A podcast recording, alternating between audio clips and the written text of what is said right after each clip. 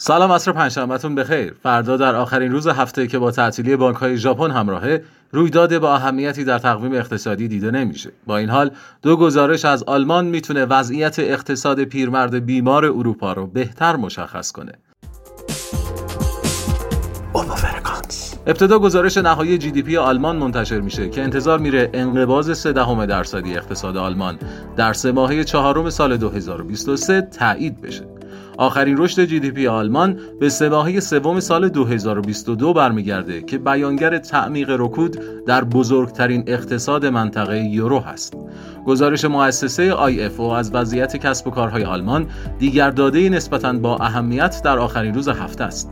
عدد بالای 100 در این شاخص نشون دهنده وضعیت مناسب کسب و کارهاست که آخرین بار در ژوئن 2021 لمس شده و پس از اون روند نزولی محسوسی رقم خورده. با این حال به دلیل ناامیدی نسبت به وضعیت اقتصاد آلمان عدد بهتر از پیش بینی می‌تونه تأثیرات مثبتی روی ارز یورو داشته باشه.